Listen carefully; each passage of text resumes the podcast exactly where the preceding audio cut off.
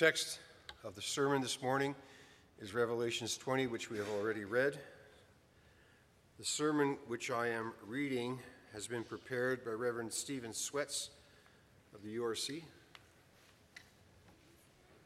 Beloved congregation of our Lord Jesus Christ, what we are looking at today are some of the most debated passages of scriptures. Nearly all evangelicals are premillennialists, which means they attempt to take Revelation literally. That might sound good, for surely we are big believers in the literal translation of Scripture. But Revelation is an apocalyptic, is apocalyptic, pardon me. Revelation is apocalyptic literature, which means, in part, there are symbols which stand for realities far greater than the symbols themselves. And add to this fact the fact that John is seeing this revelation in this revel and add to the fact that what John is seeing in this revelation comes in the form of a vision similar to a dream. John is not actually seeing any of this take place. It's a vision, but what a vision it is. Book after book have been written to explain what takes place in this closing book of the Bible. There are essentially three main views of the millennium, the thousand years that we are touching on and off, that we touch on and off during our study of Revelations. Premillennialism teaches that the millennium will occur after the second coming of Christ. Postmillennialism has held that the millennium occurs toward the end of the church age, and that Christ's climatic coming will come at the close of the millennium. Amillennialists believe that the millennium started at Christ's resurrection and will be concluded at his final coming. Doctor Gregory Beale, a professor of New Testament theology at the Reformed Theological Seminary in Dallas, Texas, more accurately called it integrated millennialism. Postmillennialism and amillennialism have approached the passage more consistently according to a symbolic interpretation. For premillennialists, they view the whole scriptures through this paradigm, making a complete separation between Israel and the church today. There are one people of God and one way of salvation. If you listen to Christian radio, the most common interpretation you will hear is the premillennial, premillennial position. It might sound interesting in books and look neat on movies, but we cannot hold to it, for it is not in accord with scriptures. This morning, we turn our attention, attention to Revelations twenty, and within this chapter, we will receive a glimpse of the history since Christ has come, all in one swoop. It has taken It is taken from a bit of a different angle than chapter nineteen and what came earlier. So, to put it one way, we are going back to the very beginning in chapter twenty. Our theme is, the Lamb of God reveals all of millennial history in one chapter. There are three points. First, we'll look at the binding of Satan, which is verses one and three. Then the reign of the saints, which is verses four to ten. And thirdly, the final judgment, verses eleven to fifteen. The binding of Satan. In verse one, we are reminded that John is seeing this. What does John see? He sees an angel coming down from heaven with some very interesting things in his hands. He has a, chain, a key and a chain. The key is for the bottomless pit, and the great chain is to bind the dragon. In verse two, we see the angel grab a hold of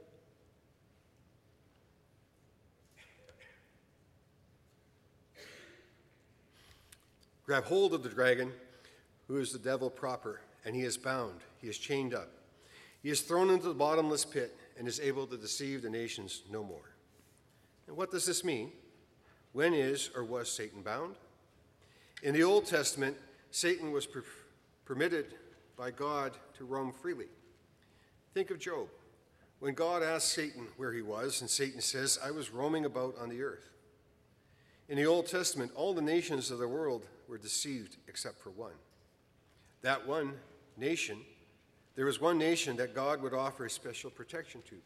There is one nation which God, with which God would establish his covenant. That nation was Israel, God's chosen people. God protected his people from power, the power and reign of the devil, but God did not protect the other nations. God was not protecting Egypt or Assyria or Philistia. But something changed, and that change happens in the verses one and two of our text. What caused Satan to be bound? The obvious, obvious answer is the reaction, resurrection of Christ is what bound Satan. However, already before that, Satan was slowly being bound by the Lamb of God. Think of the temptation of Jesus in the wilderness. Christ did not bow the knee to the devil, and each time one of these pivotal events occurred, they were small victories in the plan of redemption.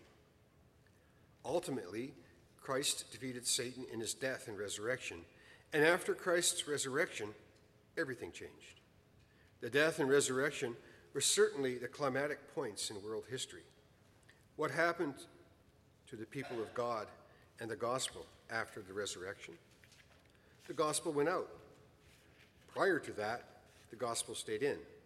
It was prim- primarily the Israelites who were being saved, but a quick reading of the book of Acts, you can see the gospel making great inroads in all the nations. It can do so because Satan, the great deceiver of the nations, is bound. Though we might say that the trajectory of morality in this world is getting worse and worse, we must praise God for the spread of the gospel. The nations have received the gospel. Many of the European nations have patron saints which converted the peoples there. Think of someone like Saint Patrick and his missionary work in Ireland. He turned the barbaric tribesmen into followers of Jesus Christ.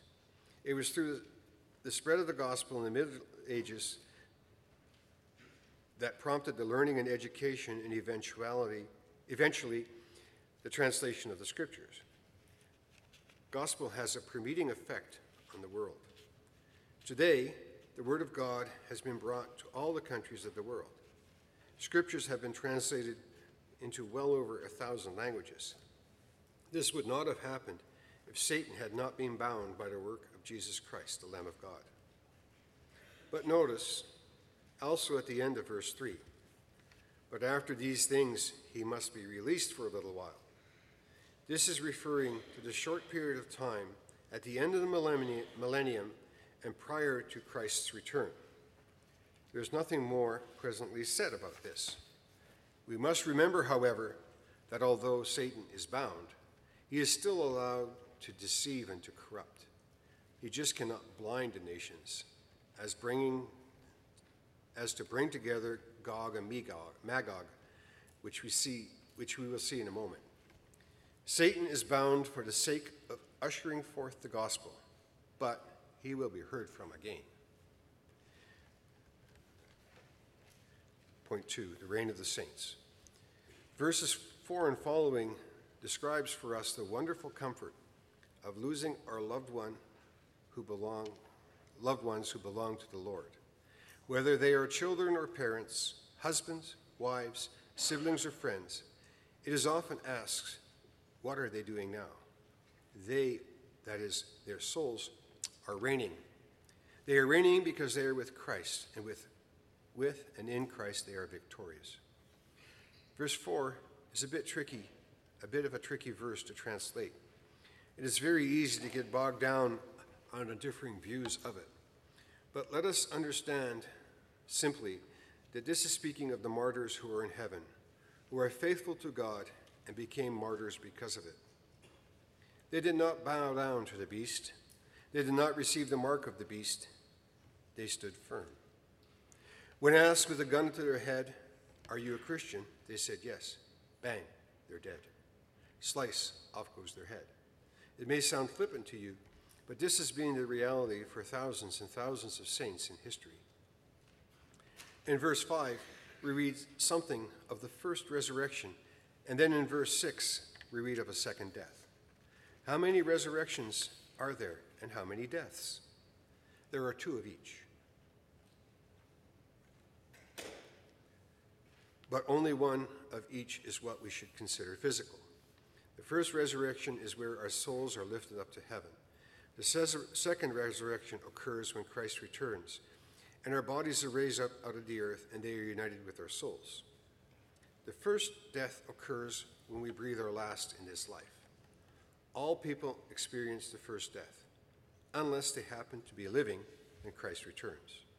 The second death is the final judgment for the wicked, when they will be cast into everlasting hellfire. We will see that shortly. It is quite easy to get caught up in the details of Revelation, and it might have been, it might have a proper place from time to time, but it is important for us to remember the larger picture here.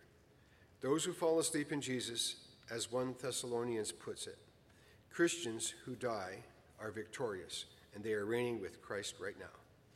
They are in glory as kings and priests of our God. We sing that these saints in glory are holding palms of victory, not of defeat, but of victory. The church in heaven is called the church triumphant because they have made it. They, in Christ, have won the victory, and those who have gone before us as martyrs will receive the crown that awaits martyrs. Where is this reign of Christ? It is in heaven. Three reasons we know this. The first, verse four mentions the thrones, which are always in heaven. For example, in Revelations one, verse four, three, verse twenty-one, twelve, verse five, et cetera. Second, this is the place of the souls. And third, this is where Christ is now reigning as he sits at the right hand of God the Father Almighty. Christ reigned with his saints for a thousand years is in heaven. Now in verse seven, we come back to the release of Satan at the end of the millennium. This release of Satan comes after Christ's return, comes before Christ's return, not after. Our text in verse eight and following uses language taken from Ezekiel thirty-eight and thirty-nine in referring, referring to Gog and Magog. This is a reference to the unbelieving nations which are enemies of the kingdom of God. They represent the kingdom of the world. They are doomed. Their doom is foretold in Ezekiel thirty-eight. There is much speculation of Gog and Magog, and of them representing the unbelieving powers of the world, forming a world government, et cetera. What we can be sure about is that in those days, the church will be severely attacked. We have already seen this in the harlot of Babylon. So too with Gog and Magog. The enemies, whose number is great in verse eight, will be punished. Fire will come down from heaven and devour them. The satanic rebellion will be crushed, and then judgment can take place.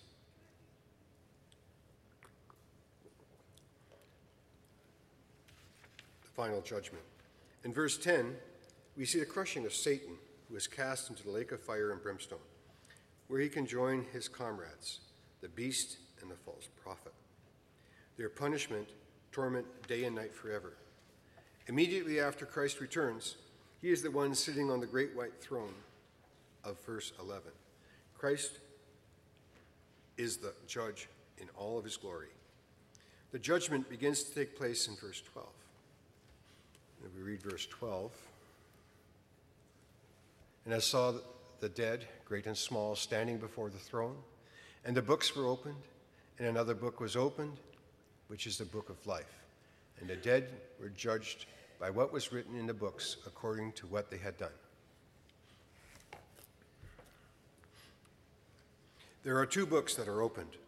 One I would call the book of works and actions. This is the book containing all the evil that was done. In chapter eighteen, this was referred to as the consciences. It is, here is the irony of the wicked and the cruel and manipulative in this world. Those who think they can do sin and get away with it. Those who think, well, it's okay, as long as nobody finds out about it, are sorely mistaken. It is written in the book. The judgment, this judgment, however, is not a negative, negative judgment. It is a universal judgment. Both the wicked and the righteous are included. There's no differentiation of people, small, big, those who are drowned, and taken by the sea. Also, notice the use of the two books, and each in verse thirteen judged according to their works. Premillennialists do not have a good explanation for this. In their opinion, the righteous have been judged a thousand years beforehand, and just the wicked are left for the final judgment. However, in verse twelve, we see the book of life. It's further substantiated in other parts of Scripture, for example, Matthew twenty-five, verse thirty-two and forty-six.